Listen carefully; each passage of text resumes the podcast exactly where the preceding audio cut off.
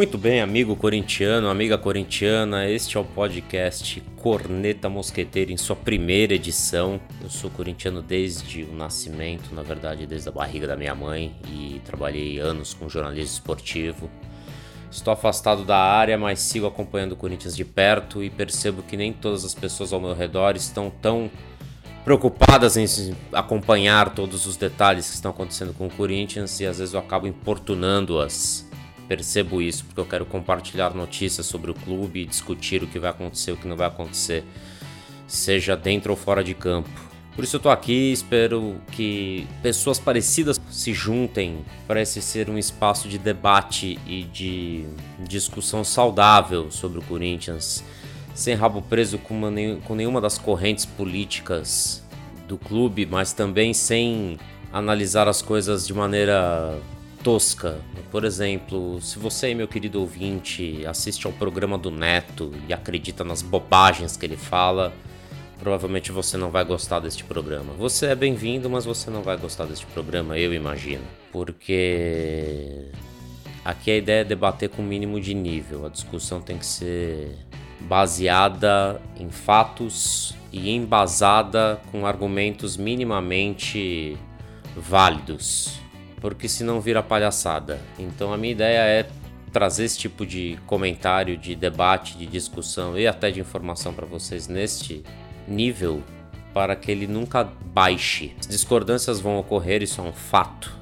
Mas de qualquer forma, conto com a colaboração de todos para que esse espaço siga sendo um lugar civilizado e pensando sempre que no fundo todos queremos a mesma coisa: o Corinthians campeão de tudo que disputar certo? Então vamos lá, por que, que eu tô começando agora? Porque a temporada aí tá prestes a começar e agora a gente tem um pouco mais de informação do que tá rolando, inclusive porque os jogadores já estão treinando há alguns dias e já temos vários reforços apresentados.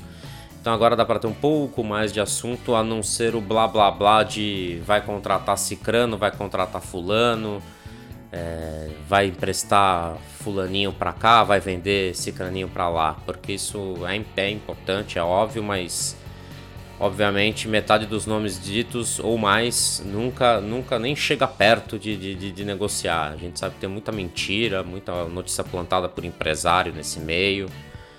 Às vezes até pelo próprio jogador, às vezes por dirigente do outro clube, do dirigente do próprio clube, enfim, é uma grande bagunça. Mas agora a gente já tem algumas informações e eu tava aqui pegando, porque eu fico às vezes olhando tópicos de discussão em sites sobre o Corinthians na internet, em grupos de Facebook. E percebo que tem tem gente que não percebeu algumas coisas ainda. Por exemplo, Romero. Romero está de saída do Corinthians. Isso é um fato. Isso não. Aqui não, não estou tentando diminuir o que o rapaz fez ao longo desses quatro anos e meio. Que ele chegou na metade de 2014 fazendo gol contra o Inter no Itaquerão, time do Mano Menezes. Eu tava lá, inclusive, vi o primeiro gol do Romero pelo Corinthians, de cabeça. Podem conferir se não acreditam em mim. Se eu não me engano, é julho de 2014. A data eu posso falhar, mas podem conferir que eu tô falando a verdade. E Romero quer sair, né? O empresário quer sair, quer que ele saia. Provavelmente quem recebeu dele, ele quer sair e faltam seis meses para vencer o contrato dele e ele não, ele não quer renovar ele já pode assinar um pré-contrato com outro clube de graça. Existe uma desconfiança que ele esteja fazendo isso. O Corinthians tenta vendê-lo porque é o último momento para conseguir ganhar algum dinheiro com o rapaz, já que a partir da metade do ano ele pode sair de graça. Lembrando que o Corinthians fez um negócio meio esdrúxulo. Na época, o seu Mário Gobi era o presidente, vale sempre lembrar. Uma questão de justiça aos fatos. E o Corinthians pagou aliás, comprou o Romero sem comprar, né? Quem pagou foi um senhor ali que pagou esses 3 milhões de dólares que o, que o Romero valeu na época e ficou combinado que o Corinthians devolveria esse dinheiro pro cara na venda do Romero. E obviamente, se o Romero sai de graça, o Corinthians tem que pagar esses 3 milhões de dólares pro, pro cara. Imaginem que em 2014 o dólar não tava no valor que tá hoje, né?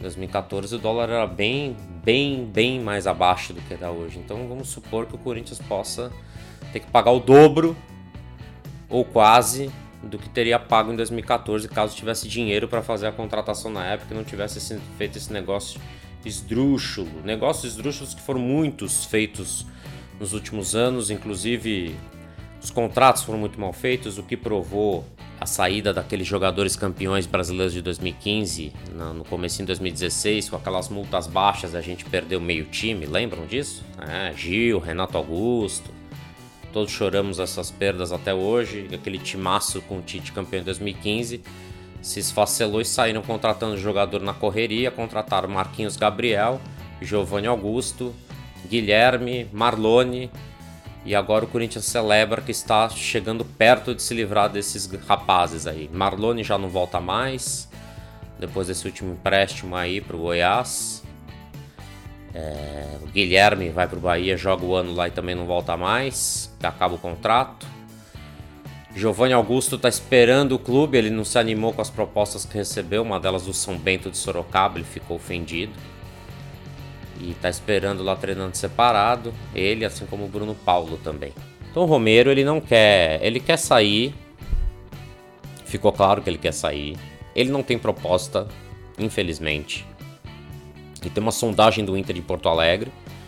Ele não tem proposta de fora. O Romero obviamente adoraria ir para Europa, quem não, né? Tá com 26 anos, mas é muito provável que o Corinthians deve estar oferecendo o Romero, pelo que eu sei, está oferecendo o Romero, na verdade, no, no para clubes europeus.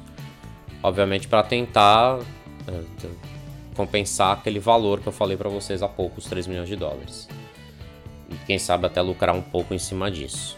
E se ele ficar, vai ser curioso saber o que, que o Fábio Carilli vai fazer, porque por mais que a gente saiba que o Carilli saiba que o Carilli confia no futebol do Romero, principalmente na raça e na dedicação tática do Romero, o Fábio Carilli sabe que de, sem renovar contrato agora, dificilmente ele vai ficar na metade depois da metade do ano. Você vai começar teu ano, formar um time, entrosar um time, ajustar o time para jogar com uma peça que você já tem certeza absoluta que vai sair dali a 4, 5 meses? Não sei, né? É uma, é uma pergunta que fica no ar. Vamos ver como vamos, vamos ver o desenrolar dos próximos capítulos. Romero, as pessoas têm que se têm que botar na cabeça que ele jogou bem, que ele se dedicou ao máximo, que ele é um cara principalmente raçudo. Em termos gerais, ele é um cara que tem um salto muito positivo no Corinthians. A gente, ele foi muito, ajudou muito nos brasileiros de 2015 e 2017 e nos paulistas que a gente ganhou em 17 e 18 com o Carilli, mas o Romero é um cara que, assim, ele nos últimos tempos ele tá cada vez mais cai-cai, firuleiro e displicente. Ele cada vez mais tá fazendo pose de craque em campo. Sabe aquela coisa Neymar, meio Playstation, que vive se jogando? Eu acho que o Romero tá assim, eu tenho visto no estádio. Aliás, vale ressaltar que eu vou no estádio a todos os jogos, ou na maioria absoluta dos jogos, e vejo todos os jogos do Corinthians, senão não estaria aqui falando com vocês sobre isso, além de ler todo dia notícias do Corinthians nas mais variadas fontes e saber quais são as mais confiáveis, por ter trabalhado na área e conhecer várias das pessoas e conhecer os veículos. Então temos que ter em mente que Romero botou na cabeça que ele é um craque que tem que jogar na Europa, tá firuleiro, tá cai-cai e erra muito passe de 2 metros. Então, assim, muito obrigado pelos serviços prestados, mas acho que já deu. Eu acho que a gente tem que pensar em alçar voos maiores. A gente tem que pensar em ter mais qualidade do meio para frente. Por mais que ele fosse tático e tenha ajudado, e eu não sou ingrato a nada disso, eu vibrei com muito carrinho que o Romero deu na defesa no estádio. Eu acho que ele, tem, ele, tem, ele tá numa decrescente, porque eu acho que ele tá meio desmotivado, porque obviamente tem o sonho de jogar na Europa. E enfim, atingiu um status no Corinthians, assim, já ganhou os títulos e tá meio que, tá, pra ele na carreira, ele tá meio estagnado, né? Então ele naturalmente tá buscando novos ares, acho que também tudo bem, é, faz parte, as pessoas têm que aceitar isso. Todo trabalhador tem direito de buscar novos ares, né? até porque ele sempre se dedicou e ele é o cara que sai pela porta da frente, dependendo de como ele deixar essa questão do contrato aí, porque eu acho que ele podia ser um pouquinho mais transparente.